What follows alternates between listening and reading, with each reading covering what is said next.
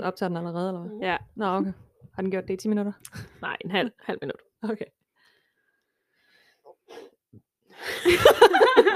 Okay. Sorry, jeg skulle lige have den ud. Ja. Al luft ud. Ja. I alle ender. Hej, og velkommen til Kort Historie Lang. En samtale-podcast, hvor vi ikke er bange for at gøre en kort historie lang. Mit navn er Lisbeth Vestergaard. Og jeg hedder Niki Lund. Og jeg hedder Jeanette Hardis. Og hvis den øh, opmærksomme lytter tænker, what the hell, der er sket noget med lyden. Det skulle I gerne ikke kunne høre, men vi er helt op at køre, fordi vi har fået nyt grej, og jeg elsker grej. Ja, og jeg håber, folk er op at køre over, at det er til den bedre kvalitet, så ikke at de tænker sådan, okay, hvad fanden er der galt med lyden? Den er virkelig shitty den her gang. Nej, men øh, også... allerede nu beklager, hvis øh, ja, der er noget mærkeligt med lyden, fordi vi er stadig ved at lære det her udstyr at kende. Mm. Ja, vi troubleshooter af helvede til, men ja. Vi er mega sejt over, vi føler os meget professionelle nu. Yes. Det ser også meget mere professionelt ud. Ja, bortset fra, jeg kan faktisk ikke se Jeanettes ansigt, når nej, hun taler. Nej, jeg har også øh, svært ved, fordi Nikis øh, stativ sådan går ind for en. Ja. Det kan være, at vi lige skal arbejde med opsætningen til næste gang. Ja. Men hey, altså, hvad med sådan her? Uh, meget ja. Bedre. Nu har du en mund. Fedt. Nå, velkommen til. Vi skal i dag snakke om forfængelighed, er det ordet hedder. Jeg var helt sådan, hvad fuck er det nu, det hedder? Forfængelighed. Ja. Øhm, som er et emne, jeg tror, vi alle sammen har masser af på sinde med. Øhm. Ja, jeg tror ikke, vi kommer udenom, vi alle tre er i nogen grad rimelig forfængelige måske. Nej, så forfængelige. Det er ja. Helt. Altså sådan, en af de noter, jeg har skrevet til mig selv til det her afsnit, det er, jeg forstår ikke, hvorfor andre mennesker ikke er lige så forfængelige, som jeg er. Altså, jeg tror legit, jeg var sådan noget over tyve, før jeg fandt ud af, at det ikke var alle, der var lige så forfængelige, som jeg var. Okay. Og jeg, jeg, jeg har sådan virkelig haft svært ved at begribe, at, at folk ikke var det. Det, det, det er sådan hardwire, altså det, det kortsluttede fuldstændig i mit hoved, at, at det ikke var alle, der gik lige så meget op i, hvordan de præsenterede sig selv. Og ikke på, ikke på nogen måde, fordi jeg sådan ser ned på det overhovedet, og I couldn't care less. Men jeg har altid bare antaget, at alle var lige så forfængelige som mig, og så bare valgt at bruge det på forskellige måder. Jeg tænkte faktisk også lidt på vejen herover, apropos det der med, at du siger at præsentere sig selv, for det var også meget det, jeg kom til at tænke på, at når forfængelighed handler jo om, hvordan man gerne vil præsentere sig selv, men der er jo også forskel på, hvordan man vil præsentere sig selv. Mm. Fordi hvordan jeg præsenterer mig selv, er ikke nødvendigvis det samme som min kæreste, som der jo også går op i, at han ikke fremstår dårligt. Han er måske bare ikke lige så forfængelig som mig, så det er også sådan lidt, hvordan man er forfængelig. Mm. Det er sjovt, fordi jeg slet ikke set dig, Lisbeth, som en, der var sådan yber forfængelig. Nej, men du omtaler virkelig tit dig selv som forfængelig, faktisk. Jeg troede lige, du skulle til at stoppe, men du omtaler virkelig tit dig selv. Nå, så det er ikke, fordi jeg er forfængelig, jeg er bare selvoptaget. Der er forskel. Nej, ja. Det synes jeg er virkelig interessant. Øhm, fordi sådan, altså jeg har jo, jeg kan huske, da jeg gik på højskole, Øhm, der boede vi jo legit sammen, og altså øh, halvdelen var typerne, der øh, når vi sad til morgensamling, hvor vi alle sammen skulle være der klokken, ved ikke, otte tredive eller et eller andet, der var der jo øh, halvdelen, der bare var væltet lige ud af sengen, der havde øh, sutsko og natbluse på, og sad med tandbørsten i munden legit, mens vi sad og sådan sang morgensang. Øh, og så var der den anden halvdel, som jeg så var en del af, der havde været oppe i timevis og havde lagt fuld krigsmaling. Og øhm, jeg har ægte tit en følelse af, når jeg, når jeg sådan planlægger, hvordan jeg gerne vil se ud på dagen, så sådan, jeg vil gerne imponere. Jeg ved ikke, hvad det er. Jeg vil bare gerne imponere. Mm. Og det er sådan, for mig, det er altid øh, et, et, sådan, et mål i min øh, påklædning, især at jeg sammensætter et eller andet, hvor folk tænker, damn. Og det synes jeg i hvert fald er et udtryk for forfængelighed. Ja. Jamen det er det da også, at man øh, tænker meget omkring, hvordan man ser ud, og mm. præsenterer sig selv og andres meninger omkring det. Altså jeg har tænkt omkring det her forfængelighed, at jeg er klart mindre forfængelig i dag, end jeg var for for eksempel ti år siden. Mm. Altså da jeg flyttede til Odense, var jeg så forfængelig. Virkelig. Øhm, jeg kan huske en episode, eller flere episoder, hvor jeg skulle besøge min daværende kæreste, der boede i Odense, og jeg boede på Sjælland på det tidspunkt, inden jeg flyttede til Odense. At det var så vigtigt for mig, at jeg for eksempel havde nejlak på, øh, inden jeg besøgte ham, at jeg lagde det i toget. Og var fuldstændig ligeglad med, at andre de skulle indlægges til duften af nejlak. Øhm. Åh, undskyld mig. Jeg, åh, folk der lægger nejlak alle mulige skøre steder. Fuck, jeg hader dem. Jeg var en af dem. Og det er jeg jo ikke i dag. I dag sidder jeg jo her med helt, nu kigger jeg ned på min negle, og de er, det er en uge gammel nejlak, der bare er virkelig afskaldet. Mm. Øh, og jeg synes da ikke, det, det er fedt, men, men det er ikke noget, hvor jeg sådan tænker, at min værdi er bundet op på, at min nejlæg er perfekt i dag. Mm. Altså, men det var dengang, der var det meget vigtigt for mig, altså også over for ham, at, øh, at, at jeg skulle fremstå meget præsentabel. Men det er også sjovt, ikke? Fordi jeg havde meget tanken på vej herud, jamen, hvad er forfængelighed egentlig? Hvad bunder det i? Er det fordi, man har altså dårligt selvværd, eller er det fordi, man har for meget selvværd? Fordi at, det er sjovt, du siger det der med, at du var mere forfængelig for ti år siden, ved mig er det totalt omvendt. Mm. Og samtidig så har jeg, altså jeg synes selv, at jeg har fået meget mere selvværd, og hviler meget mere i mig selv, men jeg er også samtidig blevet meget mere sådan opmærksom på mig selv, og jo mere mit selvværd voksede, jo flere ting har jeg også ture og hoppe i, og, og for eksempel, jeg har aldrig været selfie-typen, men hold kæft, jeg har taget mange selfies i den her uge, og der var sådan lidt, fuck, hvad sker der? Jeg har leget sådan lidt med noget hårkridt, og jeg var bare sådan, ej, jeg ser mega godt ud, og tog bare sindssygt mange selfies. Øhm, og det havde jeg aldrig gjort, bare for et år siden. Men jeg tror også, der er forskel på, i forhold til forfængelighed, at gøre de her ting, for at gøre dem for andres skyld, for at fremstå mm. på en eller anden måde over for andre, og så i forhold til over for en selv, fordi det, jeg hørte dig beskrive, der i virkeligheden, at du gør en hel masse gode ting for dig selv, som du får det godt af dig selv med. Mm. Altså du ved, ja, du, jamen, det tror jeg, du, du bruger ikke tid på at, at skulle putte hårdkridt i for andres skyld end for dig selv, fordi du synes det ser fedt ud. Det er ikke fordi du tænker andre synes det ser fedt ud. Altså for mig med nejlakken, det var fordi jeg ikke ville have at min daværende kæreste skulle have en eller anden idé om at jeg gik med afskaldet nejlak og hvad var jeg så for en type. Mm. Altså, øh, så for mig lyder det bare som om at du gør nogle gode ting nu, mm. altså for dig selv. Og det er også det der er vigtigt i hele den her snak med forfængelighed, fordi at nu søgte jeg lige på forfængelighed, altså sådan, hvad, hvad det stammer fra og sådan noget, og det bliver virkelig tit beskrevet, øh, eller sat lighedstegn mellem forfængelighed og lige med tomhed. Okay. Altså og, det kunne og jeg se ind på nettet. Ja. Altså, ja. Jeg slog da også op, og jeg, jeg tror løs i taget, at forfængelighed var, når man gik overdrevet meget op i sig selv, mm. og hvordan man så ud over for andre mennesker. Jamen okay, men så er det interessant, er jo også øh, betegnelsen overdrevet meget. Ja. Fordi hvornår er det overdrevet? Ja. Øhm, fordi jeg synes jo ikke, at det jeg gør, altså for det første er det jo også, jeg bare lige holder til at understrege, det er jo primært noget, jeg gør for mig selv. Jeg kan godt lide at kigge mig selv i spejlet, inden jeg går ud og siger, damn. Og hvis der så tilfældigvis er nogen på arbejde, der siger, damn, så er det bare added bonus, men det, det er jo primært for mig selv. Mm. Øhm, men jeg synes jo ikke, det er overdrevet. Men jeg ved da helt sikkert, at øh, nogle gange nogen i min familie, og nogen i min omgangskreds, og sådan, at de nogle gange er sådan lidt, hold, hold lige at slappe af, altså his der nu ned. Mm. Så det er jo i virkeligheden, nej det er jo ikke bare en helt anden, men det er jo i virkeligheden dem selv, der, der er noget der bliver trigget ind i dem selv, du ved, måske kunne de godt tænke sig at være typerne der havde overskud til at gå så meget op i dem selv, og hvordan de præsenterede dem selv.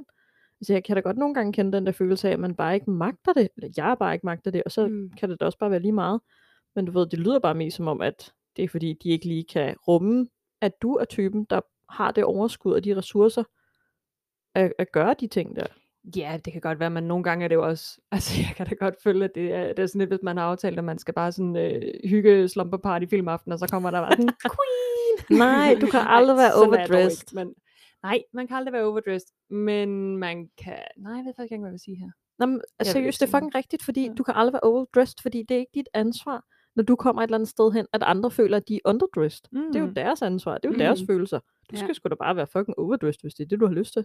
Ja, ja, og det er jo netop det, som tilbage til, hvad I to også øh, nævner nu her, det er sådan, i forhold til um, forfængelighed, er det egentlig noget, der holder dig tilbage, eller er det noget, der booster dig? Ja. Mm. Fordi jo ældre jeg er blevet, jo mere, ligesom Niki siger, jo mere hviler jeg også i det her med bare at gøre whatever the fuck I want, fordi øh, for ti år siden var jeg sindssygt bange for at være overdressed hele tiden. Det var sådan kæmpe intimiderende, hvor nu er jeg netop typen så sådan, nej, det kan godt være, vi bare skal se film, men jeg har fucking lyst til at have rød læbestift på, så jeg tager rød læbestift på. Jeg synes mm. tit, du, jeg vil ikke sige, du er overdressed, men jeg synes tit, når vi ses, at jeg tænker, damn, mm. du ved, du har sgu gjort noget ud af dig selv, mm. og det synes jeg er mega fedt. Mm. Jeg savner her meget dine glimmer. Ja. Det der, du plejede at ligge ved øjnene. øh, Lisbeth plejede meget sådan en overgang at have sådan glimmer. Altså lidt ligesom vi andre, vi gør til festival, så havde du det bare altid sådan lige øjenkrogen eller ja. et eller andet den stil. Det savner jeg her meget. Jeg var bare sådan, ej, hvor er det cool. Og, og jeg synes heller ikke, at det var overdressed, men det er sådan lige at, at sprede lidt glimmer ud over tilværelsen ja. og hverdagen. Altså, så det er jo også lidt, hvad man lægger i det. Altså, fordi apropos at være overdressed, jeg, øh, bare for et par år siden, der gjorde jeg jo ikke sådan super meget ud af mig selv. Øh, fordi jeg havde, jeg, jeg frygtede lidt det her med at stå ud og være en, man lagde mærke til. Så jeg, jeg synes, det var ret det her med at blende ind, men jeg elsker jo alt, der er crazy, mm. og, og sådan noget, fordi det bare altså, giver et smil på læben. Så det kan godt være, at folk tænker, wow, hende der, hun er forfængelig, fordi hun bare gerne vil skræge ud, og okay, hvorfor hun tager sådan en kjole på, vi skal bare ud og handle. Men, men i virkeligheden handler det jo om, hvad det gør for, for mig selv. Ja, lige præcis. Ja. Og så er der jo netop også det i det, øh, fordi jeg kunne virkelig også genkende det, du siger, Jeanette, med, da du flyttede til Odense, var du sindssygt øh, forfængelig. Altså da jeg flyttede til Odense og flyttede ind til centrum især, jeg er jo vokset op langt ude på landet, det er de mm. fleste af os, eller det er vi alle tre.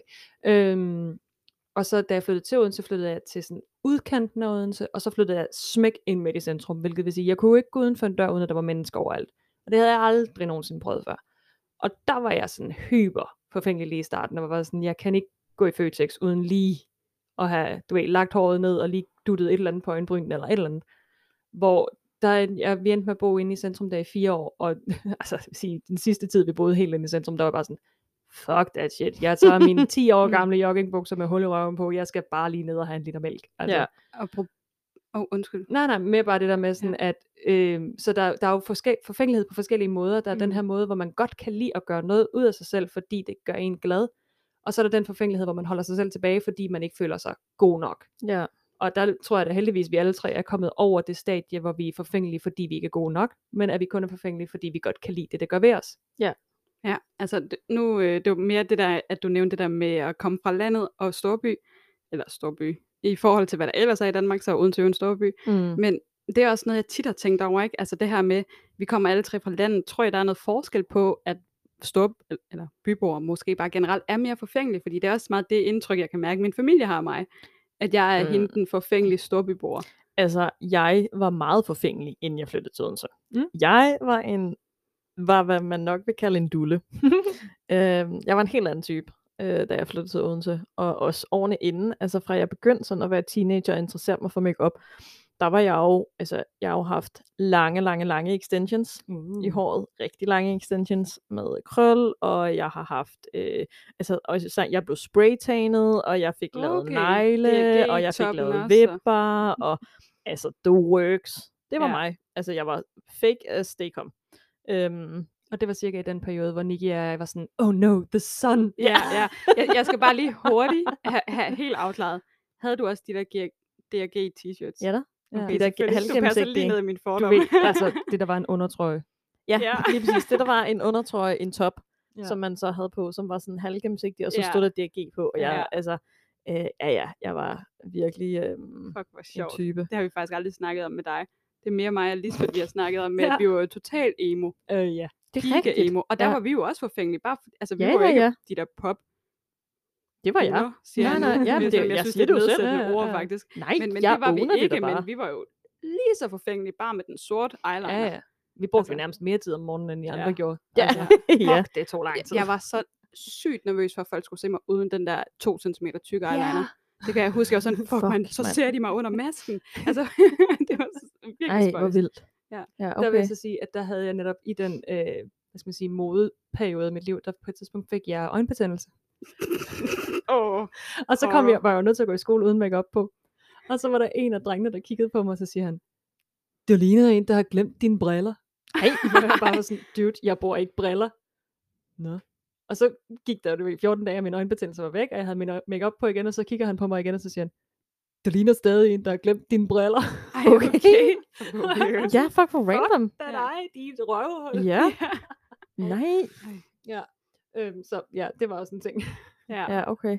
Ej, Jeanette, du var ved at fortælle om øh, duletiden. Jamen, ja, jeg var jo sorry. bare, jeg var bare virkelig, virkelig, det er jo det, altså jeg er jo i dag, jeg er jo meget mere øh, naturlig i min måde, og så går man make-up på, og sætte mit hår på, og altså der er sgu ikke nogen extensions i mit hår. øhm, jeg var klart den anden type, det var ja. jeg virkelig. Jeg gik rigtig, rigtig meget op i mig selv, og jeg, jeg kunne ikke gå i Netto uden og skulle have den store krigsmelding på. Mm.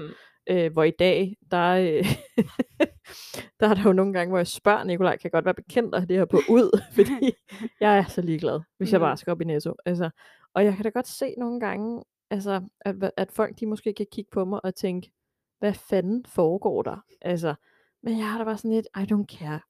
Altså, ja. Men for mig er det faktisk også, apropos det der med, med øh, land og by, mm. at på en eller anden måde er det det, der sådan kendetegner indfødte byboere kontra tilflyttere, og nu har vi boet i byen så lang tid, at vi måske snart begynder at blive indfødt, at vi så er flyttet til forstederne. Det, det tæller ikke i den her kontekst. Nej, I er flyttet øh, til forstederne. Ja, ja, Nå, ja. Jeg kiggede på Jeanette, og jeg du sagde, bor det, stadig. Kan I gøre det? Øhm, men at sådan en, hvad skal man sige, i går sådan en indfødt bybo, er sådan, ja ja, fuck det, det er jo bare hverdag. Mm. Yeah. Hvor netop den her tilflyttermentalitet, hvor man er netop præget af det her med, at lige pludselig er der mennesker omkring dig, og hey, jeg kan rent, jeg kan rent faktisk shine, men der er også nogen, der ser mig. At der bliver man ligesom lidt, jeg fik i hvert fald meget mere præstationsangst, da jeg flyttede til byen, hvor nu har jeg ligesom boet i Odense i så mange år, at jeg har embraced det meget mere. Ja. For jeg ved da, at øhm, noget af det, man altid sådan hylder København for, det har jo førhen været det der med sådan, ja, men i København er der bare alle typer, der er bare, altså, lige fra en markobraget ned på hjørnen til direktøren op på, på tiende sal, at København så er blevet så fucking dyrt, der kun bor direktørtyper nu, det er jo en helt anden sag. Og hjemløse. Og hjemløse, som ikke bor nogen råd til. Ja. Men, men altså ja, den der diversitet, den er jo klart forsvundet i byen, og det er altså en helt anden diskussion. Men, men fordi at storbyerne har været traditionelt den her sådan pulje af mennesker fra alle samfundslag, så tror jeg, at folk, der er vokset op i det, måske har et lidt mere afslappet forhold til det. Mm. Jamen det tror jeg, du har ret ja. i. Jeg kan virkelig genkende den der følelse af at være flyttet til Odense og bare tænke, der var en, der gik med en hat på gågaden. Altså jeg kan lige så tydeligt huske den episode, hvor jeg så en, en anden hat? kvinde, ja, der gik med en eller anden speciel hat, sådan en af de der, sådan en sort hat, tror jeg, men med sådan en stort, øh, stor skygge. Jeg ved ikke, hvad de hedder, sådan nogle hatte. Det var ikke en cowboy-hat. Nej, nej. Men, ja. Men noget af den, du var med en skygge på. Ja, et sort. Sådan en mm. filthat. Ja. Øhm, mm. Og jeg var bare sådan, gud, hvor er hun sej. Ja. Tænk, hun tør at gøre det. Fordi det kunne man sgu ikke hjemme i Lille Sorø, hvor mm. jeg er fra. Mm. Altså. Nej, altså jeg tror måske også, folk kan skære, altså det ved jeg fra egen erfaring, man kan skære meget mere ud i byen, uden at folk faktisk bemærker dig. Mm. Ja. I forhold til ude på landet, hvor det var at Gitte nede på hjørnet, hun vidste før du overhovedet var gået forbi hende. Altså, ja. Det var ja. helt slemt. Ja, ja, ja. Altså, mine forældre skal jo stadig af til at høre fra folk sådan, hvad med Lisbeth, er hun kommet ud af sin sorte periode? Oh. Altså, det var jo virkelig et, et samtaleemne, ja. at jeg var emo. Det var sådan virkelig, ja. de uh. kaldte mig døden fra Løbæk. Ja. um, helt seriøst. Og det var ikke kun mine forældre, der gjorde det. Det var seriøst. Ej, det bare, min, fordi... Altså, alle kaldte mig døden fra Lübeck, for jeg var den også eneste døden emo. Fra Lübeck, det er jo, hvis man altså... Ja, er død. Altså, du ved, der er noget helt galt. Ja, lige præcis ja. indvendigt. Ja, ja Nå, okay. det, var, det var fordi, de synes vi... Altså, jeg fik den virkelig, virkelig også til. Ja. Det var fordi, de synes vi lignede nogen, der var døde. Ja, okay. Altså, når man for, altså jeg måske også der døden fra Løbæk, det er jo bare sådan, ej, hvor du lugter af døden fra Løbæk, eller... Nå, okay. Ja. Altså for mig har det også altid været, du ligner døden fra Løbæk. Ja, ja, okay. hundrede, og det var alle, endda folk jeg ikke kendte nærmest. Altså, så det var virkelig crazy. Men det er ikke bare, fordi man ser træt ud, eller hvad? Nej. Nej. Nej, okay. Det var fordi, vi var blege og sorte. Ah, ja, okay. Og så var der mig, der bare var sådan solariebrun. Jeg gik også rigtig meget solar. Uh. Altså skamligt meget. Ja. Jeg kan huske op til min konfirmation, der var det meget, og der var jeg jo været fjorten, tretten ja. eller fjorten, mm. der var det meget vigtigt, at man ikke så hvid ud i den hvide kjole. Det kan jeg godt huske. Jeg blev faktisk også sendt i solarie. Nej! What? Jo. Oh god. Ja. Godt, man er nu, jeg er bare sådan, faktor halvtreds, kan jeg ikke få mere? Ja. Altså. Ja. Og det vil sige, der har jeg været i solarie en gang. Nej, okay, rettelse. Jeg har været i rigtig solarie en gang. Det var lige op til gala på gymnasiet, og jeg havde ligget inde i den der solseng i evigheder, og var sådan, this shit ain't working. Og så faktisk, så har min mor, eller jeg tror ikke, hun stadig havde, men min mor havde sådan en, et hjemmesolarie. Ja, det havde min lige mor også. En, en sol, øverste lige, del. Ja, ja. Så, så mange, der havde på det og tidspunkt. Og den har jeg jo bare ligget inde under i evigheder, og det er jo, det er jo noget med, at... Det er jo noget med, at de der rør skal skiftes, og det blev de jo sjovt nok ikke på den der, så man må bare ligge der i timevis, og bare sådan, nej, jeg er stadig bleg. Ja, okay. Men det er jo også noget, man skal opbygge over flere gange. Ja, det er det. Soleje. Ja, det altså, var der så ja, også nogen, der fortalte mig bagefter. Jeg gik bagefter. fast to gange om ugen, tror jeg. Ja. Til tyve eller femogtyve kroner. To gange om ugen? Ja. Shit. Ja.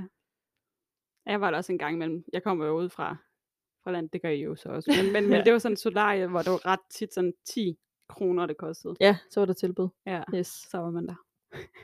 Okay, ja, men de, skulle lidt vi er enige om, du skulle til en anden by, ikke? Nej. Var der, var der et solarie, der hvor du boede? Altså ikke i den der lille bitte flække, men der var jeg ikke i skole, var der. Nå. No. Okay. Som der var en lidt større by. Flække. ja, okay. Mega flække. ja. Men det er sjovt med forfængelighed, fordi for eksempel mm. en dag som i dag, der havde jeg egentlig tænkt, ej, jeg gider egentlig ikke at tage makeup på. Og så alligevel var jeg sådan, ej, det vil jeg sgu egentlig gerne, fordi når jeg tager makeup på, føler jeg også, at jeg går sådan ud af mig selv, og at jeg, jamen jeg ved ikke, jeg føler mig sådan lidt mere power. Mm. Når jeg har makeup på. Ja, mm. kan virkelig godt genkende. Men er det ikke også bare egentlig en lidt ærgerlig følelse? Fordi jeg har tænkt meget omkring det her med makeup, og at når vi tager makeup på, at så bliver vi pænere. Og nu laver jeg sådan citationsgåsetegn. Mm. Øhm, for det synes jeg jo ikke burde være rigtigt. Mm. Altså især fordi det er jo især med kvinder, mm. at øh, vi bliver pænere med makeup. Øhm, Men den ja. der, den har jeg også gået rigtig meget med. Og jeg har også tænkt virkelig meget over, at burde jeg have det sådan... Øh, jeg kan huske, at øh, da hvad hedder hun, Lady Gaga skulle lave den der, den der Bradley Cooper film. Åh øh. oh, ja, jeg kan ikke huske, hvad den hedder. Åh, oh, jeg har ikke fået set den. Den, hvor de Ej. synger, og ja, jeg ved det godt. Fremragende film. Ja, jeg, er, jeg er bange for at komme til at græde rigtig. Det gør, det gør du. du. Ja. Så. Nå, anyhow, da hun skulle lave den film, der skulle hun jo se naturlig ud. Så det var jo noget med at få hendes naturlige brune hårfarve, og ikke alt den her ekstreme make-up, hun altid gik med, og øh, ja, så plain ud. Og jeg så et eller andet interview med hende, hvor hun var sådan, det var virkelig grænseoverskridende, for det er jo ikke mig. Mm. Altså det kan da godt være, det er sådan, jeg i gåseøjne er født, men det er jo ikke mig. Mm. Det, hendes selvbillede er den identitet, vi kender, altså Lady Gaga, og ikke mm. hendes fødenavn, hvad end det nu engang er. Og sådan har jeg det også. Jeg er ikke Lady Gaga, det er jeg med på. Men, men, jo, du men er. Hvis jeg lukker øjnene og ser mig selv fra mit indre billede, så er det med makeup på. Mm. Yeah. Og det kan der da godt være nogen, der sidder og tænker, wow, det er, for, det er for skruet, men hvad er der noget galt i, at jeg har et rimelig let tilgængeligt værktøj, som får mig til at føle mig som den bedste udgave af mig selv. Og som den udgave, der gør mig glad. Men, men helt ærligt, det gør ikke alle make- jo. Ja, og, men hvis nu ikke make-up var en ting, der fandtes, mm. så, ville der jo, så ville vi jo være helt ude over omkring det der. Jeg tror også, det handler Eller også meget omkring... vil jeg gå hele tiden og være utilfreds med mit eget udseende. Jo, jo, har... men handler det ikke omkring, hvad man opfatter som skønhed? Nej, men altså, jeg, jeg tror måske ikke, det er så meget der. Altså, nu sagde du det, fik dig til at føle dig sådan mere powerful, ikke? Altså, det er lidt ligesom, hvis du har et par røde støvler derhjemme, du føler dig mega badass i, eller direktøren tager jakkesæt på, eller hvad der nu lige er. Men er det, det ikke, bare, fordi jeg har grader. lært af samfundet, at når jeg tager make-up på, så er jeg mere værd? Men så længe, at det ikke er, fordi du føler et pres for, at du skal tage make-up på, hver gang du går ud af døren. Jamen, jeg er kan det faktisk, okay? Jeg kan faktisk godt føle et pres for, for eksempel, når man går på arbejde. Kunne du ja. finde på at tage på arbejde, uden at have make-up på? Øh, nej, det kunne jeg ikke, men for min egen skyld. Min, jeg er røvlig glad med, hvad mine kollegaer tænker, og de vil også være røvlig glade. Men fordi, netop fordi mit selvbillede af mig selv er med make-up på. Så det så... handler ikke om, du ved, hvordan du bliver opfattet uden make-up? Overhovedet ikke. Okay. Altså, I couldn't care less. Okay. Altså, jeg vil sige, nu selv da jeg led rigtig svært af akne sidste halvdelen af tyve enogtyve, hvor det var mega slemt, der havde jeg make-up på, uanset hvad jeg skulle. Og det var fordi, jeg jo, altså, det var mit selvværd, den var gæld med. Fordi at jeg ja. følte, okay, det her det er mega grimt, og folk stiger, ja. når man har akne. Ja. Altså, det gør folk bare, og, ja, ja. og det brød jeg mig ikke om. Så jeg havde det på måske lidt for at beskytte mig selv. Ja. Mm. Jeg følger en Instagram-profil, hvor hun lægger make-up og med vilje ikke dækker sit akne, og hun har rigtig, wow. rigtig meget. Mm. Ja. Øh, men det er sådan hendes ting, at hun prøver at normalisere, jeg at tror, man har godt, en dårlig hud. Jeg tror, ja, hun er måske udenlandsk. Hun dukkede op i mit feed på et tidspunkt, ja. og delte noget om akne. Jeg synes bare, det er sejt, fordi jeg tror også bare, jeg gider ikke at sige, at jeg leger djævelens advokat i forhold til det, fordi jeg hader det udtryk faktisk. Mm, ja, det er et lort udtryk. Ja, det er. Men jeg prøver bare sådan at få nuancerne på mm, i forhold ja, til det her sikkert. med forfængelighed og så for eksempel make-up. Ja, det er måske øhm. også godt nok at stille sig selv det spørgsmål en gang, men ja, ja. hvem gør jeg det for? Ja. Er det mig ja. selv? Men eller? Det er også netop hele den her øh, samtale med, altså emnet forfængelighed. At jeg synes, det er mega ærgerligt, at forfængelighed er blevet vendt til at være noget negativt.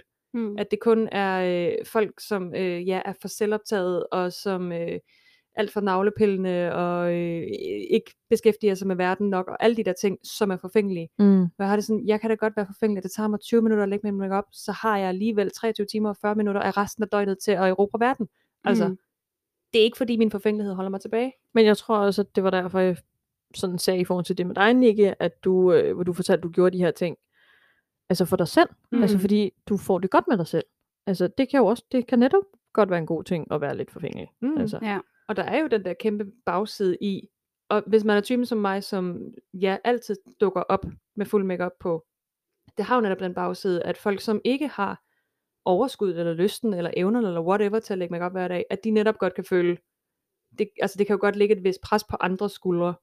Øh, også det der med, at man altid spejler sig i kulturen på folk, der er... Øh, I går sådan perfekt at se på, og, og alle mm. de her ting. Jeg er helt med på, at øh, især ansvaret fra den yngre generation, og alle de her ting, vi har talt om tidligere, at det kan ligge et ekstra pres på nogen. Men det er også den der med sådan, skal jeg holde mig tilbage fra at være min bedste version af mig selv, og det der gør mig glad, fordi at der er nogen, der har svært ved at skelne i virkeligheden. Og det er jo også et problem. Ja, mm. det er det. Helt wow, sikkert. Der er så mange problemer. Jamen det er der. ja. ja, og det er jo også det der med, at i Norge eller i Sverige, at nu det er en lovgivning, at man skal skrive, hvis man har... redigeret billeder. Ja, ja. Mm. altså sådan photoshoppet det. Men jeg kan ikke lige huske, hvilket land det var. Nej, altså hvor det er jo også bare vildt, at det er den verden, vi lever i, at mm. folk de har, har det så dårligt med dem selv, fordi at det, de bliver præsenteret på på sociale medier, absolut intet har med virkeligheden at gøre. Jeg vil så sige, altså. at, at jeg kan godt følge tankegangen, Og det er fandme blevet sværere og sværere og sværere og sværere at se, hvad der er rigtigt og hvad der er forkert. Særligt ja. Med den der FaceApp, som der efterhånden er super udbredt. Ja. Også blandt øh, danske influenter. Og man kan sgu ikke se det, medmindre man så ser en video bagefter, hvor der ikke er filter på. Nej. Og, og nej, nej. Folk kører bare så meget filter. Øhm, og, og det har jeg også nogle gange, for eksempel med, med stories, så er det, da jeg lavede meget med, med akne, fordi filter får det altså til at se ud, som om man ikke har mm. akne. Ja. Øh, og nu skal jeg slet ikke lyde, som om at jeg sådan pusser min glorie, for jeg redigerer også min akne væk. Mm. Øh, det opslag, jeg lavede op i går, har jeg faktisk overhovedet ikke redigeret væk, og jeg var mega glad, og jeg var bare sådan, fuck, hvor er det fedt, men det betyder, det er jo også noget at gøre med, at min akne er blevet meget lettere. Mm. For hvis den stadigvæk havde været lige så slem som sidste år, så havde jeg hundrede procent stadigvæk redigeret det væk. Men, men apropos det der med at skrive, nedenunder, hvordan man har redigeret det. Jeg lavede jo en afstemning på min story for noget tid siden, og spurgte, og der var ret mange, som der faktisk sådan, øh, gav udtryk for, at det ville de mega gerne have, at jeg skrev nedenunder, hvad jeg havde redigeret, og jeg havde selv gået med tanken i længe, og tænkte, okay, jamen det her, det kunne være ret relevant, også for at sætte fokus på, at okay, det I ser på Instagram, det er altså ikke rigtigt. Øhm, også bare se, hvor let det er for sådan nogle nobody, sorry mm. to say, som os, og, og redigere vores billeder, sådan, så vi fremstår på vores bedste måde. Men jeg kunne også se ret hurtigt, at det var jo ikke noget, som ret mange faktisk... Altså, der var faktisk rigtig mange, og det var uanset alderen, der faktisk var ret pænt ligeglad med, hvordan jeg redigerede mine billeder, og derfor valgte jeg også at gå væk fra det igen. Ja, men spørgsmålet er også... Og nu, det er et ægte spørgsmål. Dem, som, var, øh, som gerne ville have, at du begyndte at, at skrive det, har det været fordi, at de gerne ville have den her disclosure? Eller har det været fordi, de gerne ville have tips og tricks til at redigere billeder? De ville ja. Gerne have statshemmeligheder ja, med, hvordan ja. Du redigerede billeder. Altså, der var nogen, der skrev til mig, øh, da det var jeg, det, hver gang jeg nævner, at jeg fjerner akne på mine billeder, der har der været folk, der har skrevet, okay, hvilken app bruger du, mm. og, og hvordan, og, og dit, og sådan noget. Ikke? Og der svarer jeg helt ærligt, ikke fordi jeg vil have, at flere skal redigere deres billeder, men hvis det gør dem tryg, ligesom det har gjort mig tryg, ja. Så skal de sgu også have, have at vide, hvad det er. Mm. Men der var rigtig mange, som der var, som der skrev til mig også, var sådan et, det handlede ikke så meget om tips, men bare sådan mere sådan, wow, okay, bare sådan noget med at redigere kontrast, what the fuck, altså hvad er det for noget, altså folk, som der overhovedet ikke er så meget inde i det som os, mm. som ikke taler vores sprog, så at sige, ikke? Mm. Som der øh, egentlig bare synes, det var virkelig interessant at få et indblik i, hvor meget der ligger bag sådan noget indhold. Ja. Mm. Altså jeg synes jo, det er øh, mm, bemærkelsesværdigt, fordi at du tager de der billeder, hvor man kan se din akne, og så du ved, mm. redigerer dem. Øhm, det synes jeg er rigtig, rigtig fedt, fordi for mig, der vil jeg i hvert fald før i tiden, og det, det, jeg tænker nemlig meget, da du sagde det der, hvor du var bare sådan, jeg fjerner bare min akne, der var bare sådan, gud, det kan man jo også godt. Du mm. kan bare fjerne din akne, hvis det er. Fordi for mig, jeg vil bare have undgået at tage det billede. Jeg vil simpelthen ikke blive konfronteret med mig selv på et billede bagefter. Men så kunne jeg ikke tage nogle billeder. Nej. Wow. Ja. Nej, og jeg ved også godt, at, øh, at jeg er ret privilegeret i forhold til øh, sådan status på min hud, at, øh, at det er ikke fordi, jeg lider sådan af de store problemer lige nu. Mm. Men det er altså ikke mere end et par år siden, mm. hvor at jeg også var ret udfordret. Jeg ja, din spiral fuckede også din hud op, ikke? Rigtig, rigtig ja. Meget. Jo, både mens jeg havde den, og lige efter den var blevet taget mm. ud, og altså nu er jeg kommet ind i en virkelig, virkelig god hudplejerutine også, og har fundet noget, der virker for mig. Øhm, mm. Men jeg havde bare ikke, det var lige et tidsspor, men jeg havde bare ikke tænkt det som en mulighed, det der med, at jeg jo sagtens godt kunne tage billedet selv, og så bare fjerne det der lort. Mm. Altså. Så man bliver ikke begrænset på den måde. Nej, lige mm. præcis. Og det synes jeg jo egentlig er ret fedt, fordi, og vi har snakket om det tidligere, det her med, at kunne tage de der billeder, og så måske senere kigge tilbage, og så stadig have de der billeder at kigge på. Altså i stedet for slet ikke at tage dem. Mm. Ja, præcis.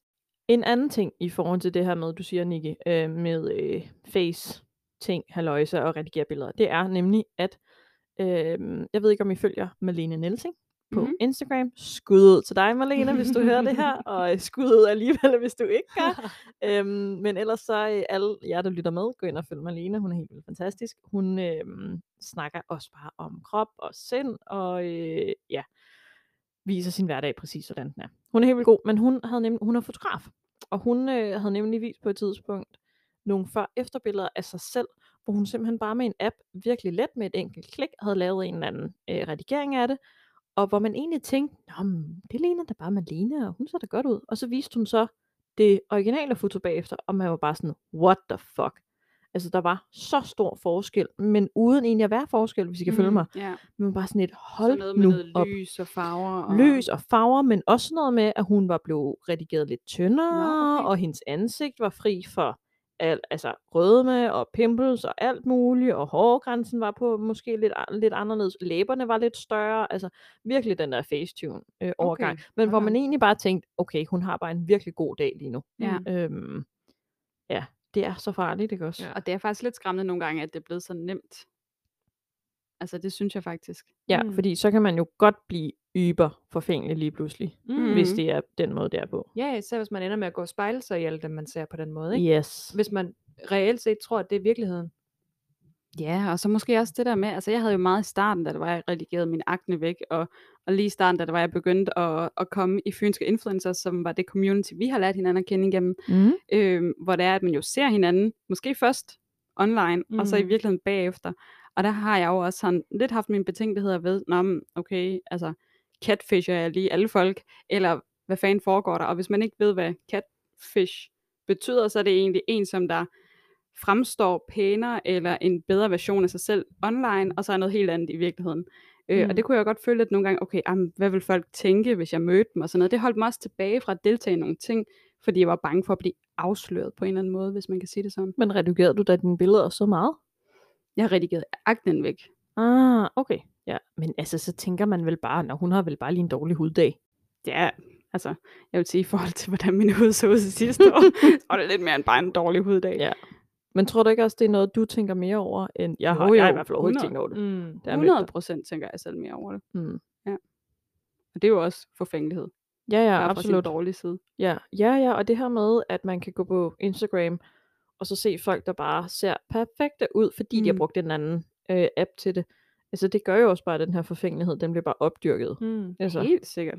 Men det er jo også det, altså, jeg tror vi har talt om det før, at i min verden, og jeg ved godt, der ikke er forskel, men i min verden er der forskel på, at lige redigere et par bumser væk, det gør jeg også, eller at ja, give sig selv en slankere talje, en fyldigere barm og nogle større mm. læber. Altså fordi det er jo inden at manipulere med dit fysiske udtryk. Ja.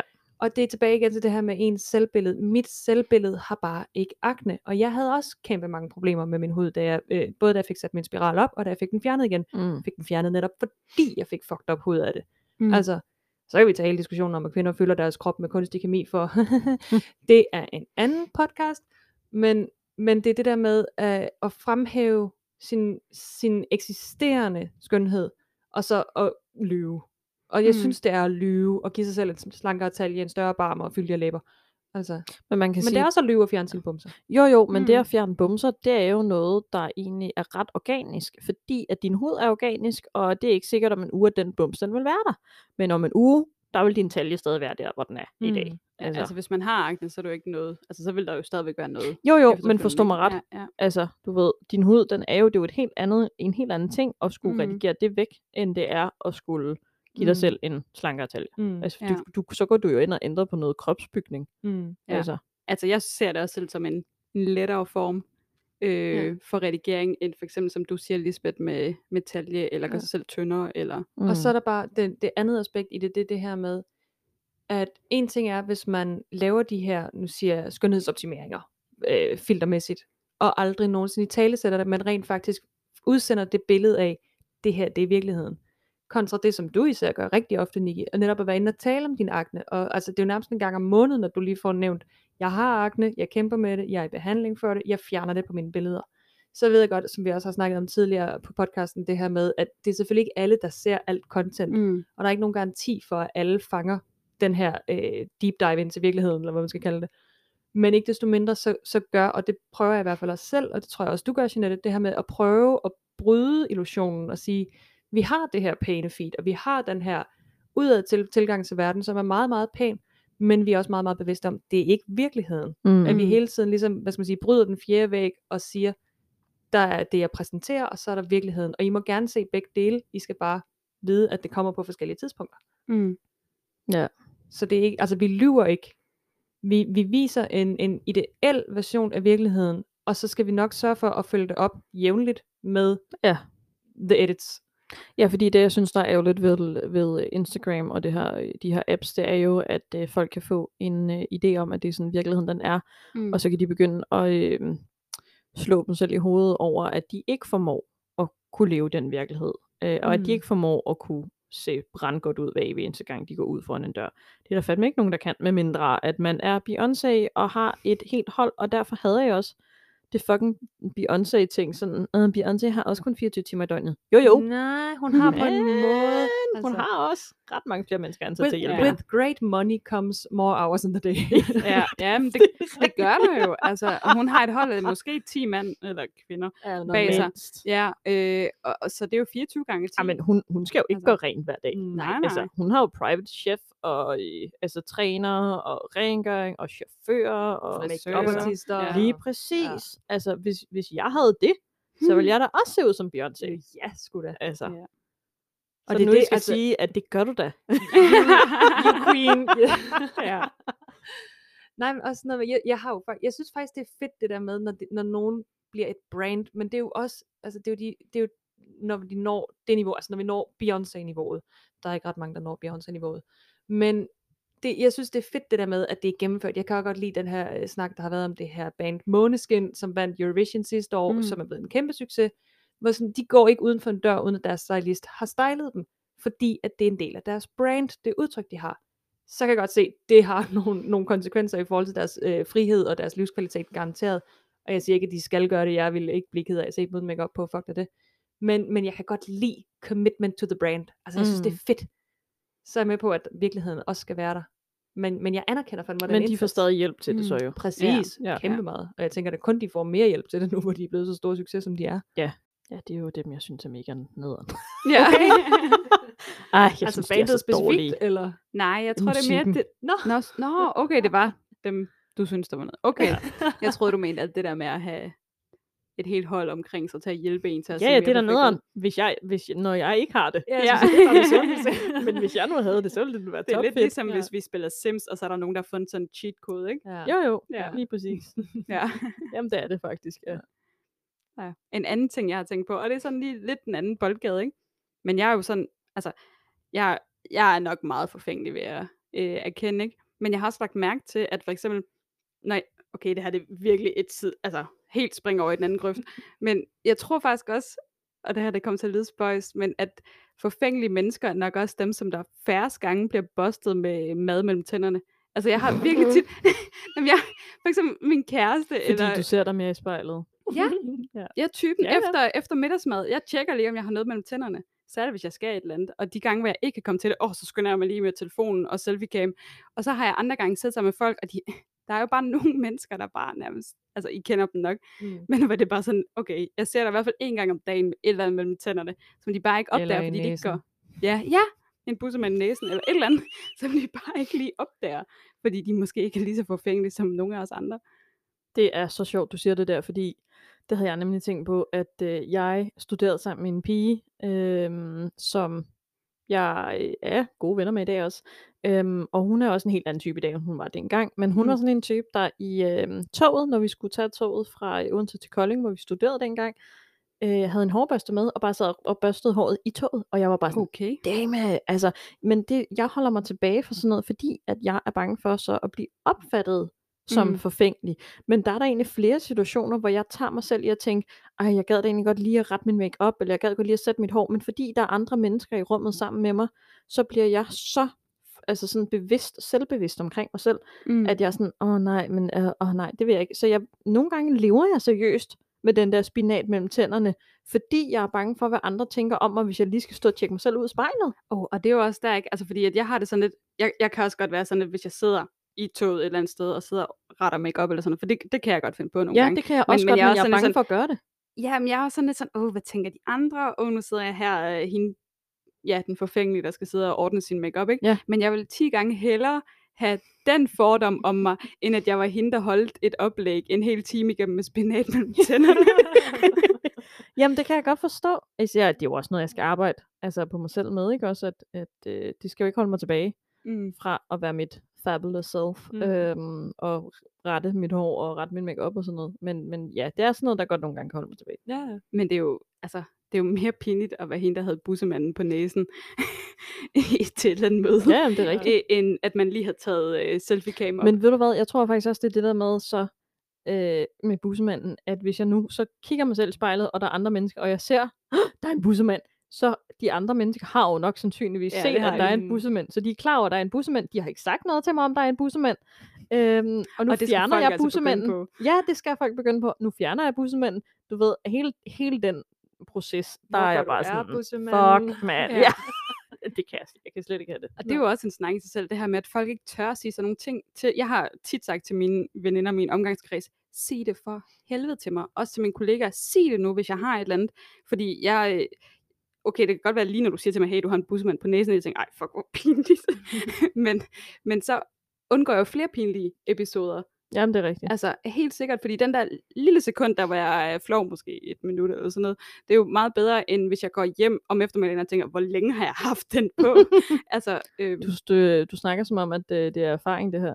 Ikke lige den. Det, jeg, jeg er mere typen som, og det kan også godt være grænseoverskridende for mig, og jeg ved godt det her med at, at sige til folk, hey, din kjole sidder op, op i numsen. Ja, eller alt muligt andet. Øhm, Det er mega grænseoverskridende at sige, særligt til fremmede mennesker.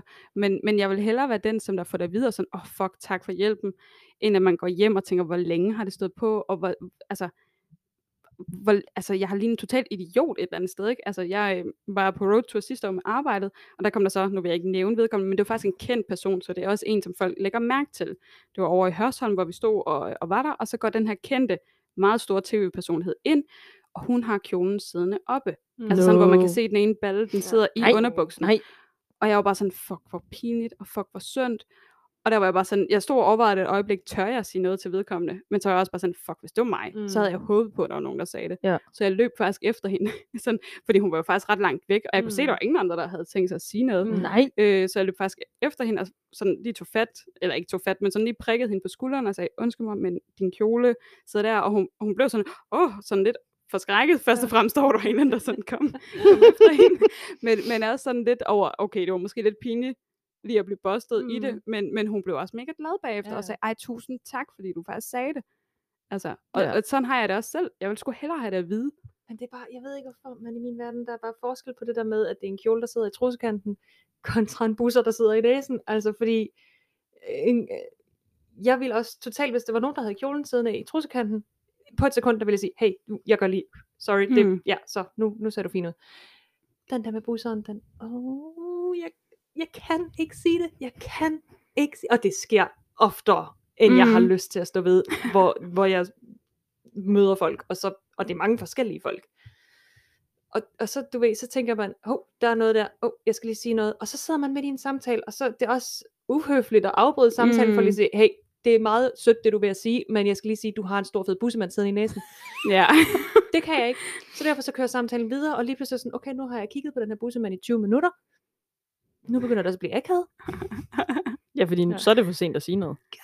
Ja, jeg vil selvfølgelig sige, at det er også en opvejning, hvis det er indtil den møde, hvor vedkommende sidder, og, og der er ti andre mennesker, der uundgåeligt vil høre det, hvis det var, du sagde det. Nej, men det, det er, om vi er ti mennesker i lokalet, vi er to mennesker i lokalet, ja.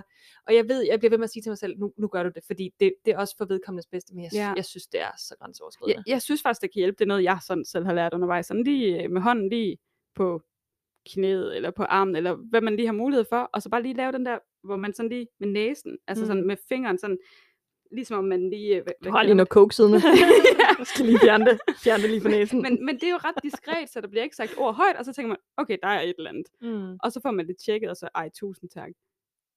Altså, jeg er jo bare begyndt, fordi jeg har også oplevet det et par gange, jeg siger bare til folk, du skal lige gå ud og pusse næse. Fordi ja. så er man fri for at sige noget med bussemand, man er mm. fri for at gøre fakta. Jeg er bare sådan, du skal lige gå ud og puste din næse. Ja. Altså, Nå, altså ja, okay. Selv det får jeg det. Jeg får det så... Jamen, jeg kan ikke gå sagtens følge dig. Ja. Mm. Jeg kan sagtens, og man kan ikke lade være med at sidde og kigge Nej. på det. Nej. Altså, det er virkelig sådan og et øh, trafikuheld. Og jeg har det sådan, altså hvis jeg tager nogens blik i at sidde og flakke øh, op på toppen af mit hoved, hvor der sjældent sidder en bussemand, så bliver jeg sådan, okay, hvad, hvad foregår der? Er der et eller andet? Ja. Så hvis, hvis jeg sad over for nogen, hvor deres blik flakkede ned hele tiden, så var jeg sådan, hvad, hvad ja. foregår der? Ja. Men ja, jeg ved ikke, hvad det er. Det, det er også mig, der bare skal lære at... Altså, det er ikke farligt at tabe ansigt. Nej, men det er måske også, fordi man sidder helt flov på vejen af dem, ikke? Mm. På en eller anden måde, jo, sådan, jo, jo, jo. Og, og bange for at gøre dem for lejende. Ja, det tror jeg, jeg er helt sikkert. Den, mm. har, den kan jeg sagtens følge, den der, mm. med at jeg er bange for at gøre dem for lejende. Mere end mig selv, hvis mm. jeg skal sige, du har en busmand. Altså. Mm. Ja, ja, ja, det handler om, altså, på deres vegne, ikke? Jo. Ja, jeg har nogle gange, hvis jeg så er gået ud i... på badeværelset, og så pludselig opdager de få gange, hvor jeg ikke har haft mulighed for at tjekke mig efter frokost, eller hvornår det nu lige er. Og så opdager jeg, at jeg har spinat siden mellem tre tænder, og jeg er bare sådan, så kan jeg godt finde på at gå ud til mine kollegaer og sige bagefter, hvorfor har I ikke sagt noget? Altså helt ærligt, nu har vi siddet og haft møde en time, og der er ingen, der har sagt noget. Ja, det er altså det stil. Synes jeg, ja, jeg synes faktisk, det er ret pinligt. Altså ja. Efterfølgende. Så vil jeg hellere have, at de sagt det i starten, åh, oh, tusind tak, og så kunne jeg lige fjerne det. Ja. Ja. Det var ligesom den dag, jeg havde været på arbejde en hel dag, øh, og først ved to-tiden om eftermiddagen opdagede, at min øh, nederdel ikke var lynet. Og du havde ikke været på toilet på noget tidspunkt, eller? Jo, men det var jo sådan en, en løfte op nederdel, ikke en trække ned nederdel. Så lynlåsen havde ikke været relevant overhovedet i løbet af dagen. Oh. Og det skal siges, jeg tror ikke, at nogen havde set det. Der, altså, nej. Der er i hvert fald ikke nogen, der har kommenteret på det. Men jo, jeg havde gået rundt en hel dag, og det var sådan... Altså, hvad er det her? Sådan femten centimeter eller sådan et eller andet? Ja, tyve, tror jeg. Ja, det er omkring. Ja. Men hey, hvis ingen har set det, så er det jo heller ikke nogen, der kan... Nej, men, men nu går du rundt og tænker, kan vide, om der er nogen, der har set det. Ja, ja, og jeg kan love jer for, hver gang jeg har den nederdel på nu, så tjekker jeg sytten gange, mm. om jeg har husket at lukke lynlåsen. Ja. Jeg tror, det er, fordi jeg havde haft tøjkrise om morgenen, og havde haft sytten ting af og på, og så da fik den der på for tredje gang, så... Ja, så havde jeg nok ikke lige lyttet den. Ja, vi kan sgu alle sammen glemme det. Vi kan alle sammen have en bussemand siddende, eller ja, vi kan ja, et ja, eller andet. Ja. Altså, ja, ja. Og det er jo også den del af det sådan, i forhold til forfængeligheden, og i forhold til det her med, at nu kan jeg altså sagtens gå i, i, i Netto med øh, hobo-dragten på, at jeg netop ikke gider at lade mig styre min forfængelighed. Mm. Jeg bruger den til netop at give, som du også siger, Jeanette, den her power og den her følelse af sådan, yeah! Men altså... Og udtrykke dig selv. Ja, ja, altså, lige præcis. hundrede Men hvis jeg har en dag, hvor jeg har behov for at sjoske ud af døren i de øh, malerplettede, slidte øh, klipklapper og mm. de, lort i øjenkrogen. Det er fint. Jeg handler igen, så tit ind i nattøj. Ja, ja, det og det, det, det fede er, at især fordi, fordi at mit selvbillede, uanset hvornår I på døgnet I fanger mig, så er jeg... Så jeg, glam. Jeg er glam i mit ja. eget hoved, så det kan godt være, at jeg går og ligner lort, men mit hoved er bare sådan, yes, I got this. Så fanger jeg mit eget spejlbillede, og så sådan, ja. ah, sorry guys. Ja. Mm. Jeg kan godt nogle gange have den der følelse af, at øh, hvis jeg sådan føler, at jeg går noget ud af mig selv, at jeg kan seriøst godt være bange for, om andre tænker, ej, oh my god, synes du, at du har gjort noget ud af dig selv i dag? Du ligner bare lort. Altså sådan på deres, mm, altså i deres mm, verden, mm. at der er det ikke at gøre noget ud af dem selv. Mm. Ja.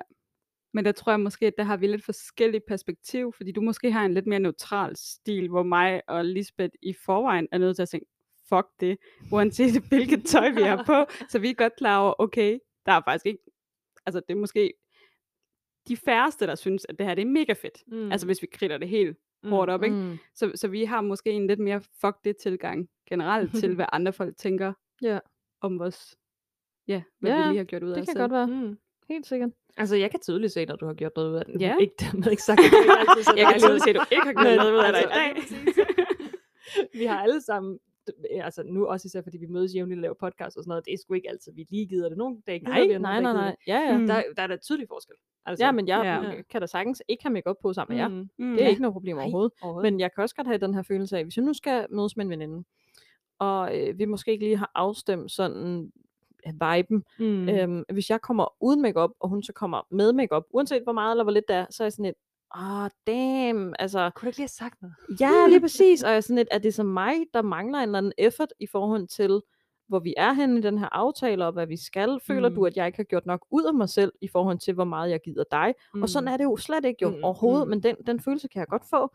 Altså, ja. At hvis jeg tropper op i, ikke i nattøj, men hvis jeg tropper op i sådan noget blandt tøj, Øhm, og ikke har lagt makeup, og at vedkommende så tropper op i pænt tøj og har ikke ma- lagt makeup, så er sådan et, det er jo ikke fordi jeg ikke føler, at den her aftale den ikke er vigtig. Mm. Altså, mm. kan I følge mig? Ja, apropos vores uh, snak i starten omkring overdressed, underdressed, ja. Det er jo lige det, det tapper ind. Ja, lige præcis. Jeg har virkelig, altså. Hvad med sådan noget som uh, kropsbehøjning? Er I uh, forfængelige der? Altså, og her tænker jeg specifikt her til sommer. Nu nærmer vi os jo uh, sommerperioder og bikini og uh, baddragt og sådan noget. Altså tænker du uh, bikini-trikanten? Ja. Ja. Ja, der kan jeg godt være lidt, fordi jeg har lidt mørkere hår i trekanten i forhold til, i forhold til på benene. The curtain doesn't match the drapes. Ja. så, så særligt ved bikinikanten og så under armene, ja, der er jeg skide forfængelig. Men, men min hår på benene, nu har jeg lige øh, barberet mig den anden dag, men ellers så, øh, så dem på benene, det er sgu lidt mere lige meget for mig. Ja. Jamen, der er lige It's got to go.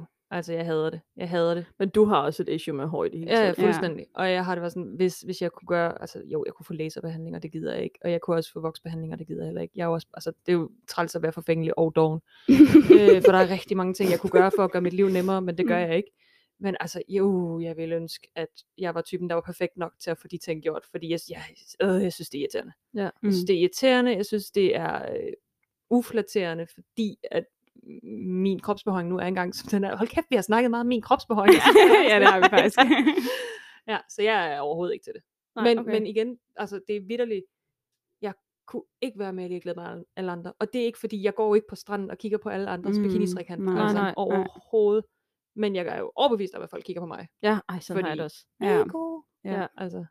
Jamen, jeg kan også godt have det sådan lidt, jeg blev totalt øh, taget med bukser nede her for et tid siden, hvor vi skulle til svømning med øh, min søn, mm. og det er jo min mand, der går øh, til svømning med ham, øh, men øh, så var det bare sådan, at øh, vi var de eneste, der var kommet til det hold her, det var sådan et familiehold, og så sagde instruktøren så, hallo, hvad men du hopper i vandet? Bare sådan, ej nej, jeg har ikke nogen baddrag med, du kan bare låne baddrag.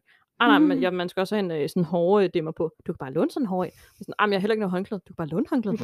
Jeg gider ikke i vandet. Altså, ja, der var det. Og en af grundene til, at jeg ikke ville det, det var bare sådan, jeg havde totalt bushy, fordi at jeg lavede op til, at jeg, jeg bliver jo vokset mm. øh, i trekanten, mm. og jeg elsker det, det er det bedste, jeg gør for mig ja, selv. Jeg skal også bare have gjort det. Ja, men det er så nice. Ja. Øhm, og, og jeg var bare sådan, jeg kan ikke lige nu, fordi mm. hvis jeg skal gå ud fra omklædningen, og så den vej fra omklædningen hen til vandet, inden jeg kommer ned, ja. Hvor jeg kan skjule, ja. At den her trekant ikke er en trekant, men bare et stort cirkulært område. Jeg kender så godt. Det har jeg ikke lyst til. Og så heldigvis øh, kom den jeg ud. Så, så var der en badedragt, en af de der lånebadedragter. Øh, og der, der, jeg gider ikke at tage at snakke omkring at låne andres badedragter nu, fordi sige, det er så fucking klamt. Ja. Men jeg gjorde det. Så var der en af de her badedragter, hvor der var sådan en trikot på. Tog du den? Ja. For ikke at vise din bus. Ja. Og jeg var bare sådan, skål! Jeg kan komme i vandet nu! Og så tog jeg den på, så var det fint nok. Men ja, øh, men ja det var fordi, at det var et stykke tid siden efter, at jeg havde følt, at jeg lige var blevet vokset. Hmm. Øhm, så det lavede jeg lige op til med bushen der. Ja. Men ja, jeg bliver vokset, og øh, jeg synes, det er fantastisk. Ja. Bare sådan følelsen af, at der ikke er så bushy. Jeg gad godt nice. At være typen, der blev vokset, men det bliver jeg aldrig, for det går fucking godt. Nej, nej, ikke, ikke her. Jeg I'll hook you op bagefter, mm. fordi jeg har prøvet to forskellige steder, og det her, det er meget mere nice end det første sted, fordi okay. at de bruger noget, der hedder sugaring i stedet for voks. Og det har jeg godt læst om, men, ja, men det er, er der meget forskel bedre. I ja, sådan no, ja, okay. der er forskel. Jeg kan mærke tydelig forskel, og også teknik og hvordan de gør det. Ja. Øhm, men det er bare så nice det her med, når man nærmer sig sommer, at folk er sådan, æh, vil du lige med på stranden om en halv time? Og man ikke kan være sådan et, øh, jeg, jeg skal lige nå at barbere. Ja, lige eller man gør sådan en tørbarbering og bare sådan, ja, yeah, that was a mistake. Ja, det skal og man det er bare sådan, gøre. It be like that. Altså, man gør de der ting. Ja. Hvor det behøver man for, ikke, når man sorry. Bliver vokset. I stedet for så behøring, så er du bare knupper over. Ja, og det er jo, og det er jo, meget, det er jo meget bedre. Lige præcis. Og jeg vil bare igen slå et slag for det her showing, ja. Og jeg slipper for det. Jamen, jeg skal gøre det. Det er også fordi, at det hænger fast i mig, det der med, at jeg ikke har råd til det. Jeg glemmer, at jeg har råd til det i dag. Ja, ja, altså, ja. Ja, damn, det er en prioritering for mig. Ja, det er det. Nej, jeg vil også bare tilføje i forhold til, fordi jeg vil gerne slå et, altså som I nok kan høre, jeg vil virkelig gerne slå et slag for, at det er okay at være forfængelig. Mm. Øhm, og en ting, som jeg også har tænkt rigtig meget over op til det her afsnit, det er, at øh, som jeg har snakket om ufattelig mange gange, at jeg lider af de her senfølger, og har gjort det i plus fem måneder nu. Mm. I'm going insane. Og der har jeg virkelig sådan opdaget med mig selv, at en af de ting, som, altså det eneste, jeg fucking har haft kørende for mig de sidste fem måneder, fem måneder det er mit fucking udseende. Og så har den også bare, altså så har jeg virkelig bare haft det sådan, så skal den fandme have fuld smadre. Mm. Så det kan godt være, at jeg har det elendigt, men der er fucking ikke nogen, der kan se det på mig. Mm. Og det kan selvfølgelig også modarbejde mig lidt, for de her folk så ikke tager det hensyn, der måske kan være behov for. Mm. Folk er rigtig gode til at tage hensyn, men det er svært at se på mig, at jeg har det dårligt. Mm. Men, men det har virkelig været sådan en af de der ting, i det mindste er der ikke nogen, der skal pille mit fucking udseende ned. Altså for det har jeg styr på, det lort. Ja. Og det har jeg virkelig sådan fundet en form for energi, at, at okay, der er én ting, der kører for mig. Ja. Der er flere ting, der kører for mig, men nogle gange kan det være lidt svært at huske på, når mm. man øh, har haft det elendigt. Altså, jeg har jo haft tømmermænd i fem måneder nu. Ja, ja fuck. Ja. Jamen, øh, det, jeg er enig. Jeg synes da også, at øh, forfængelighed kan være en god ting. Mm. Øhm, og at øh, whatever floats your boat. Ja. Mm. Jeg vil i hvert fald ikke skamme mig over at være forfængelig. Nej. Så længe det er på den konstruktive måde, og ikke på den destruktive måde. Ja, helt enig. Mm. Skal vi runde af for i dag? Ja. Yeah. Ja, det var en rigtig god snak mm. om øh, forfængelighed. I næste uge, der tager, ikke i næste uge, i næste afsnit, yeah. tager vi øh, et spadestik dybere. Let's talk about sex, yeah. baby. Let's talk about you and me. Jeanette og Niki sidder allerede her optur, og jeg sidder allerede med sådan helt, nej, nej, nej, nej, nej, nej, nej. Ja, så jeg skal lige have udfordret min blodfærdighed, og øh, det skal nok blive grineren. Hvis der er nogen, der ikke lige helt fangede referencen med sangen, så er det altså sex, vi skal snakke om næste gang. Jeg glæder mig mega meget. Det gør jeg også. Ja. Ja, og Lisbeth er syg den dag. Ja. Ej, desværre, ej, jeg er så svimmel i dag. Nej, nej. Ærgerligt, det er hjemme Lisbeth, vi optager. Ja. Så vi kommer bare og banker på og optager. Ja. Fedt. Men indtil da, så håber jeg, I har nydt vores afsnit om forfængelighed. Mm-hmm. Og vi snakkes ved næste gang. Mit navn er Lisbeth Vestergaard. Jeg hedder Niki Lund. Og jeg hedder Jeanette Hardis. Og du har lyttet til Kort Historie Lang. Tak for dag. Tak for dag. Hej. Hej. Thank you.